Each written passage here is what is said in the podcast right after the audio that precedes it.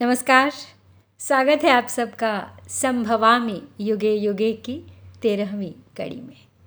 श्री हरि के दशावतार की इस काव्यात्मक प्रस्तुति में हम पढ़ रहे हैं आजकल कृष्णावतार की कथा और आज है इस कथा का चौथा चरण। अब तक की कथा में हमने देखा कृष्ण का जन्म उनका गोकुल में रहना, नंद बाबा यशोदा के संग, गोपियों के साथ, ग्वालों के साथ, उनके नित्य नए खेल, पूतना का वध, काली नाग का नथना और फिर उससे अगली कड़ी में उनका मथुरा पहुँचना और कंस का वध करना।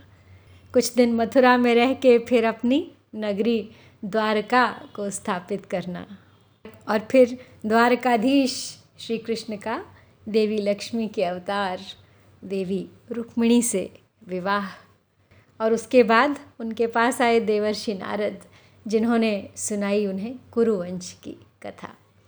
पांडव, कौरव बड़े हो चुके हैं।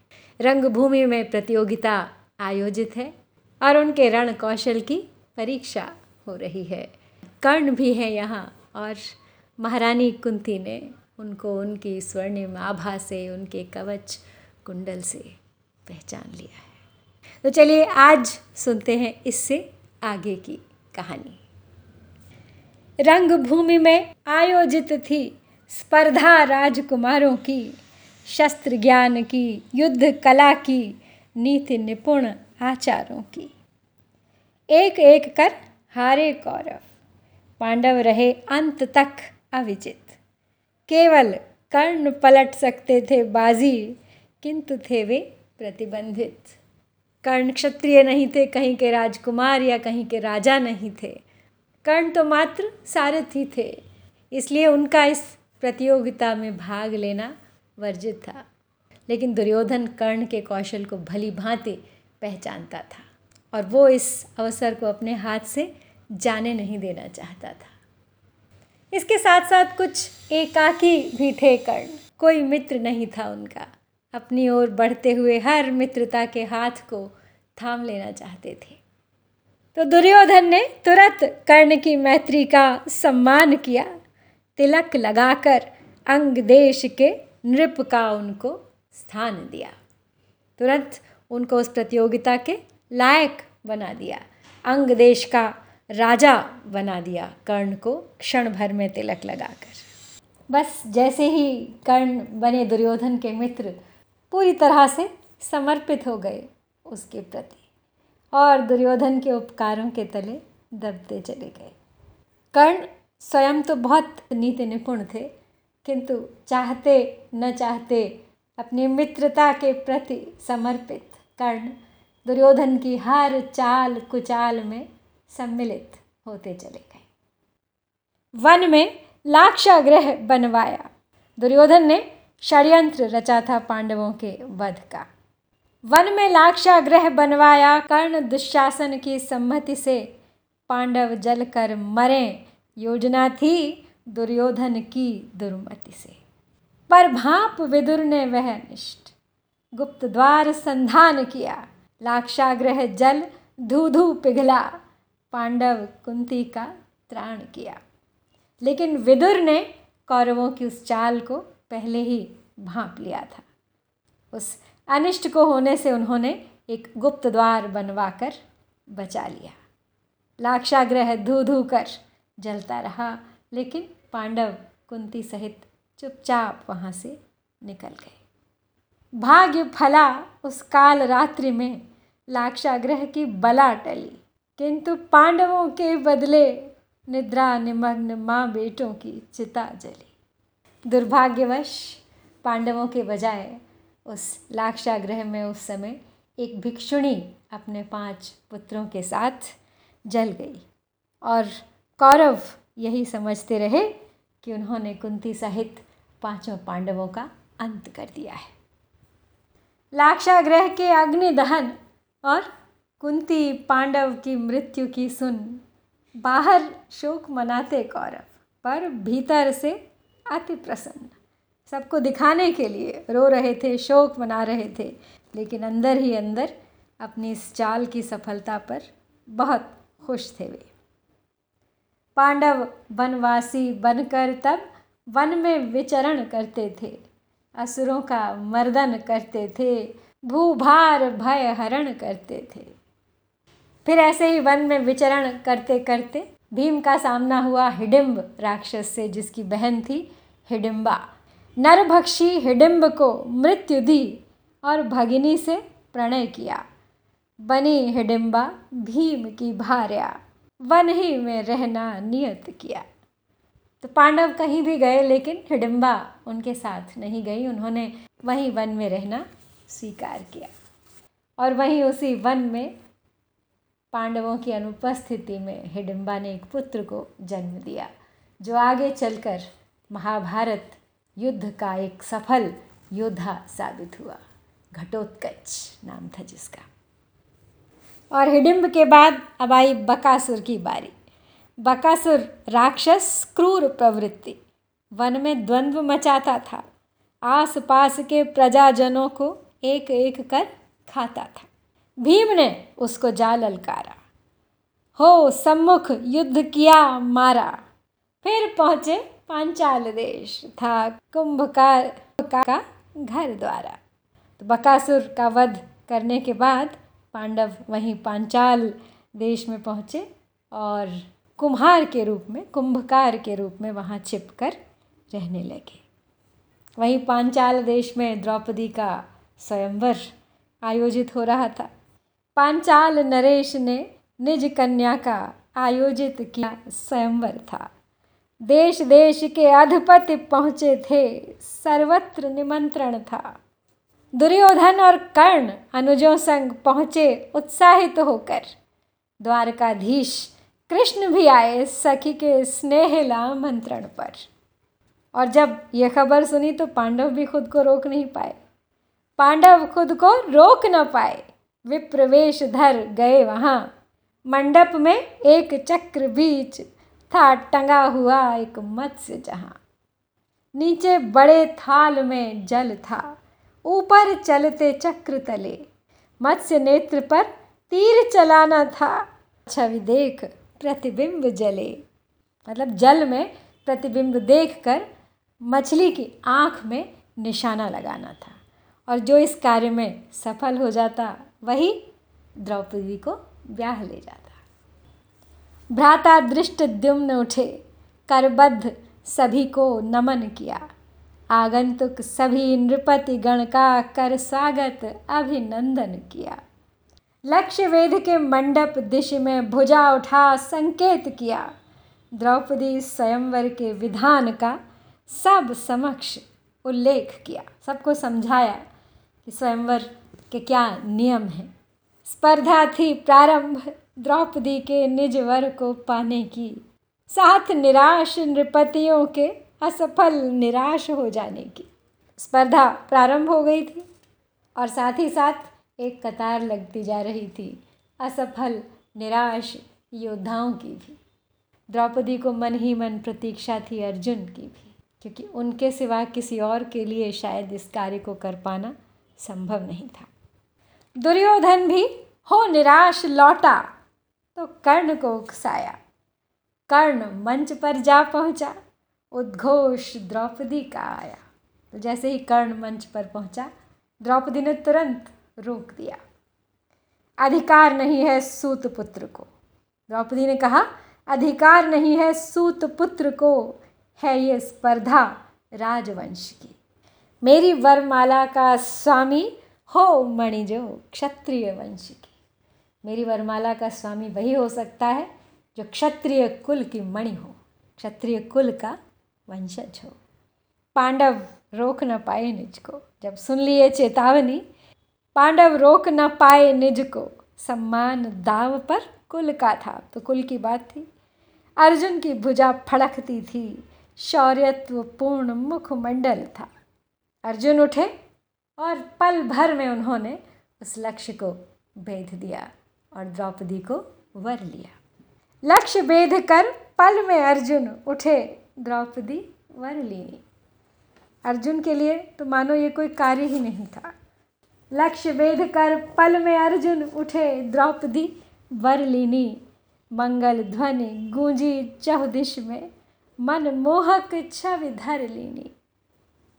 अब पांडव चल दिए नववधु को साथ लेकर माँ कुंती के पास। संग लिए नववधु को पांडव लौटे माँ कुंती के पास। चिंता निमग्न बैठी थी माँ, मन में लिए ढेर सी आस। माँ, देखो क्या लाए हैं, सुन कुंती ने आदेश दिया। माँ, देखो क्या लाए हैं, सुन कुंती ने आदेश दिया। सब मिल बांट रहो बेटा, जैसे तुमने सदा किया। हमेशा की तरह जैसे हर चीज़ तुम आपस में बांटते आए हो, जो भी लाए हो आपस में बांट लो। माँ ने बिना देखे ही आदेश दे दिया। माँ का आदेश अटल माना और द्रौपदी पाँचों भाइयों की पत्नी बन गई। माँ का आदेश अटल माना द्रौपदी बन गई पांचाली। जब देखा पांडव सकुशल थे। कौरव जल भुने दुराचारी। अब उधर जब कौरवों को ज्ञात हुई ये बात, क्योंकि ये बात तो छुपाए छुप नहीं सकती थी, सब जानते थे कि वो धनुर्धर अर्जुन के अलावा कोई और नहीं हो सकता। तो ये खबर सुनकर दुराचारी कौरव मन ही मन जल भुन गए और फिर एक बार तलाशने लगे, मौका रचने लगे षड्यंत्र पांडवों के। वध का, उनको अपने मार्ग से हटाने का। धृतराष्ट्र लोक निंदा के भय से हस्तिनापुर लाए पांडव। अभिषेक उत्सव संपन्न हुआ। राजेंद्र प्रस्थ पाए पांडव। धृतराष्ट्र तो राजा थे, बड़े थे, कर्तव्य था उनका अपने भाई के बच्चों की रक्षा करना, उनकी सुख समृद्धि का ख्याल रखना। तो लोक निंदा के भय से धृतराष्ट्र पांडवों को हस्तिनापुर ले आए।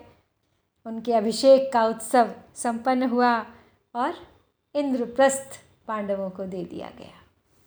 कांडव वन दहन किया धरकर प्रचंड रूप देवाग्निहस्त। समतल बन गई धरा निखरा, इंद्रपुरी सा इंद्रप्रस्थ। इंद्रपुरी के समान सुंदर बना दिया। स्वयं अग्निदेव ने उस वन को दहन कर समतल बनाया धरा को मय दानव की अद्भुत कला ने मायापुरी के समान सुसज्जित किया उनकी राजधानी इंद्रप्रस्थ को। मय दानव की वास्तु कला ने कण कण सज्जित कर डाला। मायापुर सा सजा सदन था, ज्योतित ज्यो कोटिशमाला। नारद ऋषि के परामर्श से हुआ राजसूय उद्घोषित। पितृ कामना पूर्ण करें, मन में यह निश्चय हुआ अंकुरित। अब जब सब सुख समृद्धि उनके राज्य में आ गई थी तो नारद ऋषि के परामर्श के अनुसार युधिष्ठिर ने सोचा कि वो अपने पिता की कामना को पूर्ण करेंगे, एक राजसूय यज्ञ आयोजित करेंगे। और राजसूय यज्ञ आयोजन के साथ साथ ही कृष्ण को न्योता दिया गया, आमंत्रित किया गया। कृष्ण रक्त संबंधी थे, बुआ थी कुंती माता। प्रणय सुभद्रा का अर्जुन से किया वर दिया भाग्य विधाता। तो कृष्ण यूँ भी पांडवों के रक्त संबंधी थे, कुंती माता उनकी बुआ थी, और उन्होंने अपनी बहन सुभद्रा का विवाह भी अर्जुन से करा दिया था। अर्जुन का प्रेमाह्वान पाकर कान्हा इंद्रप्रस्थ आए। जान युधिष्ठिर ने शुभ वेला। नारद, वचन दोहराए। राजसूय एक धर्म यज्ञ है। सदा सदा से रहा प्रशंसित। किंतु मगध नरेश के रहते हो न सकेगा कभी संभावित। मगध नरेश, जरासंध। बहुत ही शक्तिशाली था। पहले भी बताया है कि कृष्ण कभी भी जरासंध से जीत नहीं सके थे। मथुरा हमेशा मगध से हारती रही थी। मगध राज के कारागृह में पूरे शत राजा थे बंधित, सौ राजा। बंधक बना कर रखे हुए थे उसने। जरासंध के रुद्र यज्ञ में दान दक्षिणा है तो आबद्धित तो सबसे पहले ये बात कृष्ण ने इशारे से बताई पांडवों को कि यदि राजसूय यज्ञ करना है तो जरासंध को मार्ग से हटाना होगा, जरासंध का वध करना होगा, जो किसी भी तरह से सरल काम नहीं है। जरासंध का वध करने को कुछ तो कर्तव्य करना होगा। जो था दो टुकड़ों में जन्मा, विलग उसे फिर करना होगा। बार बार टुकड़े करने पर जुड़ जाता है वह फिर फिर सौगुनी शक्ति भर जाती है, क्रोधाकुल होता है नख शिर। धर्मराज की सहमति पाकर भीमार्जुन कृष्ण हुए तत्पर। वध करने को जरासंध का बटुक रूप चले धर कर। तो तय करके कि जरासंध का वध करना है, धर्मराज की सहमति पाकर, आज्ञा पाकर भीम, अर्जुन और कृष्ण इस कार्य के लिए तत्पर हो गए और ब्राह्मण का वेश धरकर चल दिए। भीषण युद्ध हुआ तेरह दिन, थक कर थमा मगध नरेश। संकेत समझ श्री कृष्ण करों का फाड़ मध्य से दिया फेंक। दोनों दिशाओं में दो टुकड़े फेंक दिए, जिससे वो फिर जुड़ न सके। शेष हो गया मगध नरेश। विजय घोष गूंजा चहुदिश में। विजय घोष गूंजा चहुदिश में। असुर राज का अंत हुआ। बंदी नृप स्वाधीन हुए सब। इंद्रप्रस्थ विजयंत हुआ। सुख समृद्धि की छाया अब इंद्रप्रस्थ पर सजती थी। पांडव गौरव गान गूंजता चहुदिश दुंदु भी बजती थी। उत्सव हुआ विशाल, निमंत्रित होकर आए विदुर भीष्म। धृतराष्ट्र संग सब कौरव आए, ऋषिगण, गुरुजन, हर्षित असीम। चरण वंदन से हो अब राज सूय का शुभ आरंभ। कुलश्रेष्ठ भीष्म का निर्णय था। शिशुपाल असहमत था मदांध। शिशुपन से था उद्दंड शिशुपाल। शिशुपन से था उद्दंड शिशुपाल। सदा सशंकित थी माता। वचन मिला था उसे कृष्ण से, शत अपराध क्षमापन का। कृष्ण ने वचन दिया था उनकी माँ को कि सौ अपराध उसके मैं क्षमा करूँगा। लेकिन लेकिन उसके बाद नहीं। तो गिनते रहते थे कृष्ण अपनी उंगलियों पर। शिशुपाल दुर्वचन कहता था श्री कृष्ण बैठ मुस्काते थे। चक्र सुदर्शन घुमा घुमा कर गणना करते जाते थे। जैसे शतगणना पूर्ण हुई, बढ़ चला सुदर्शन आगे। धड़ से कट गिरा शीश उसका, सब भय कातर हो भागे। जैसे ही शिशुपाल के सौ अपराध समाप्त हुए। शतगणना जैसे ही पूर्ण हुई, सुदर्शन चक्र ने आगे बढ़कर उसका सिर काट डाला। सभा मध्य शिशुपाल का सिर धड़ से अलग हो गया। चीतकार मच गई सभा में, सब भय कातर हो इधर उधर भागने लगे। अब राजसूय निर्विघ्न हुआ संपन्न। देव ऋषि राजागण, हर्षित हो दे आशीष चले। निज निज ग्रह को किया गमन। अब जो भी बाहर के लोग निमंत्रित थे, वो तो सब अपने अपने घर चले गए। लेकिन मामा शकुनी और दुर्योधन का मन अभी भरा नहीं था। वो इंद्रप्रस्थ को और अधिक घूम कर देखना चाहते थे। भव्यता उस महल की देखना चाहते थे। मामा शकुनी और दुर्योधन दोनों का मन था नहीं भरा। देख भव्यता राजमहल की आश्चर्य द्वेष मन में उभरा। बड़ा ही मायावी था वो महल। स्फटिक धरातल जल लगता, जलकुंड धरातल सा दिखता। भ्रमित हुआ दुर्योधन, रुकता, टकराता, जल में गिरता। और जब दुर्योधन इस तरह से रुकता, टकराता, गिरता, पड़ता जा रहा था, भीम द्रौपदी ऊपर से देख रहे थे। भीम द्रौपदी देख रहे थे अभिमानी दुर्योधन को। उपहास उड़ाकर हंस पड़ते सह सका न कुरुस दुर्गति को। यही वो बिंदु है जहाँ पे महाभारत के युद्ध की नींव पड़ी थी। भीम और द्रौपदी उसको इस तरह से गिरते पड़ते देखकर ठहाका मारकर हंस पड़े, मज़ाक बना रहे थे उसका और यहाँ तक कि उन्होंने यह भी कह दिया कि अंधे का पुत्र अंधा ही होता है। इससे अधिक कड़वी बात क्या हो सकती थी दुर्योधन के जले पर नमक छिड़कने के लिए? अपमानित, लज्जित हो लौटे दुर्योधन अनुज, हस्तिनापुर। इंद्रप्रस्थ की राज्य लक्ष्मी, दंश मारती रह रहकर जब जब उन्हें वो याद आता था पल, जब जब वो राज्य लक्ष्मी, वो वैभव इंद्रप्रस्थ का याद आता था तो एक डंक सा लगता था उन्हें। प्रतिशोध, ईर्ष्या, प्रबल अग्नि दुर्योधन उर में सुलगी थी। और कूट मंत्रणा शकुनी की वायु विजन झल रही थी। तब उस जलती हुई आग को हवा दे रही थी शकुनी की सलाह। द्युत क्रीड़ा शकुनी के पासे, तत्पर थे अपनी घातों में। अनुमति थी धृतराष्ट्र की भी, कर दिया निमंत्रण बातों में। शकुनी, क्योंकि द्युत क्रीड़ा में निपुण थे, उनके पास ऐसे विशेष पासे थे जो उनकी इच्छा मानते थे। वो जैसा चाहते थे वैसा फल, वही अंक उन्हें सोचने मात्र से ही मिल जाता था। तो बस तो दुर्योधन और शकुनी ने मिलकर ये नई योजना रच डाली। पांडवों को द्युत क्रीड़ा के लिए आमंत्रित कर दिया और इसमें धृतराष्ट्र की सहमति भी ले ली। विदुर निमंत्रण स्पर्धा काले इंद्रप्रस्थ जा दे आए। छल नीत निपुण मामा शकुनी निज पासे लेकर के आए। और तो किसी ने इसमें छल नहीं देखा था। उन्हें तो लगा ये साधारण खेल होगा। भाइयों के बीच एक अच्छा मौका है एक साथ होने का, मनोरंजन का मिलने जुलने का। विदुर गए इंद्रप्रस्थ निमंत्रण के लिए। और इधर शकुनी मामा ने अपनी रणनीति तैयार कर ली, द्युत नीति तैयार कर ली, अपने विशेष पासे लेकर के आ गए। फिर द्युत क्रीड़ा की नियत समय पर एक दिन स्पर्धा शुरू हुई। शकुनी छल से पासे चलता। दुर्योधन होता विजयी। दुर्योधन की ओर से शकुनी ही पासे चल रहे थे और हर बार दुर्योधन विजयी हो जाता था।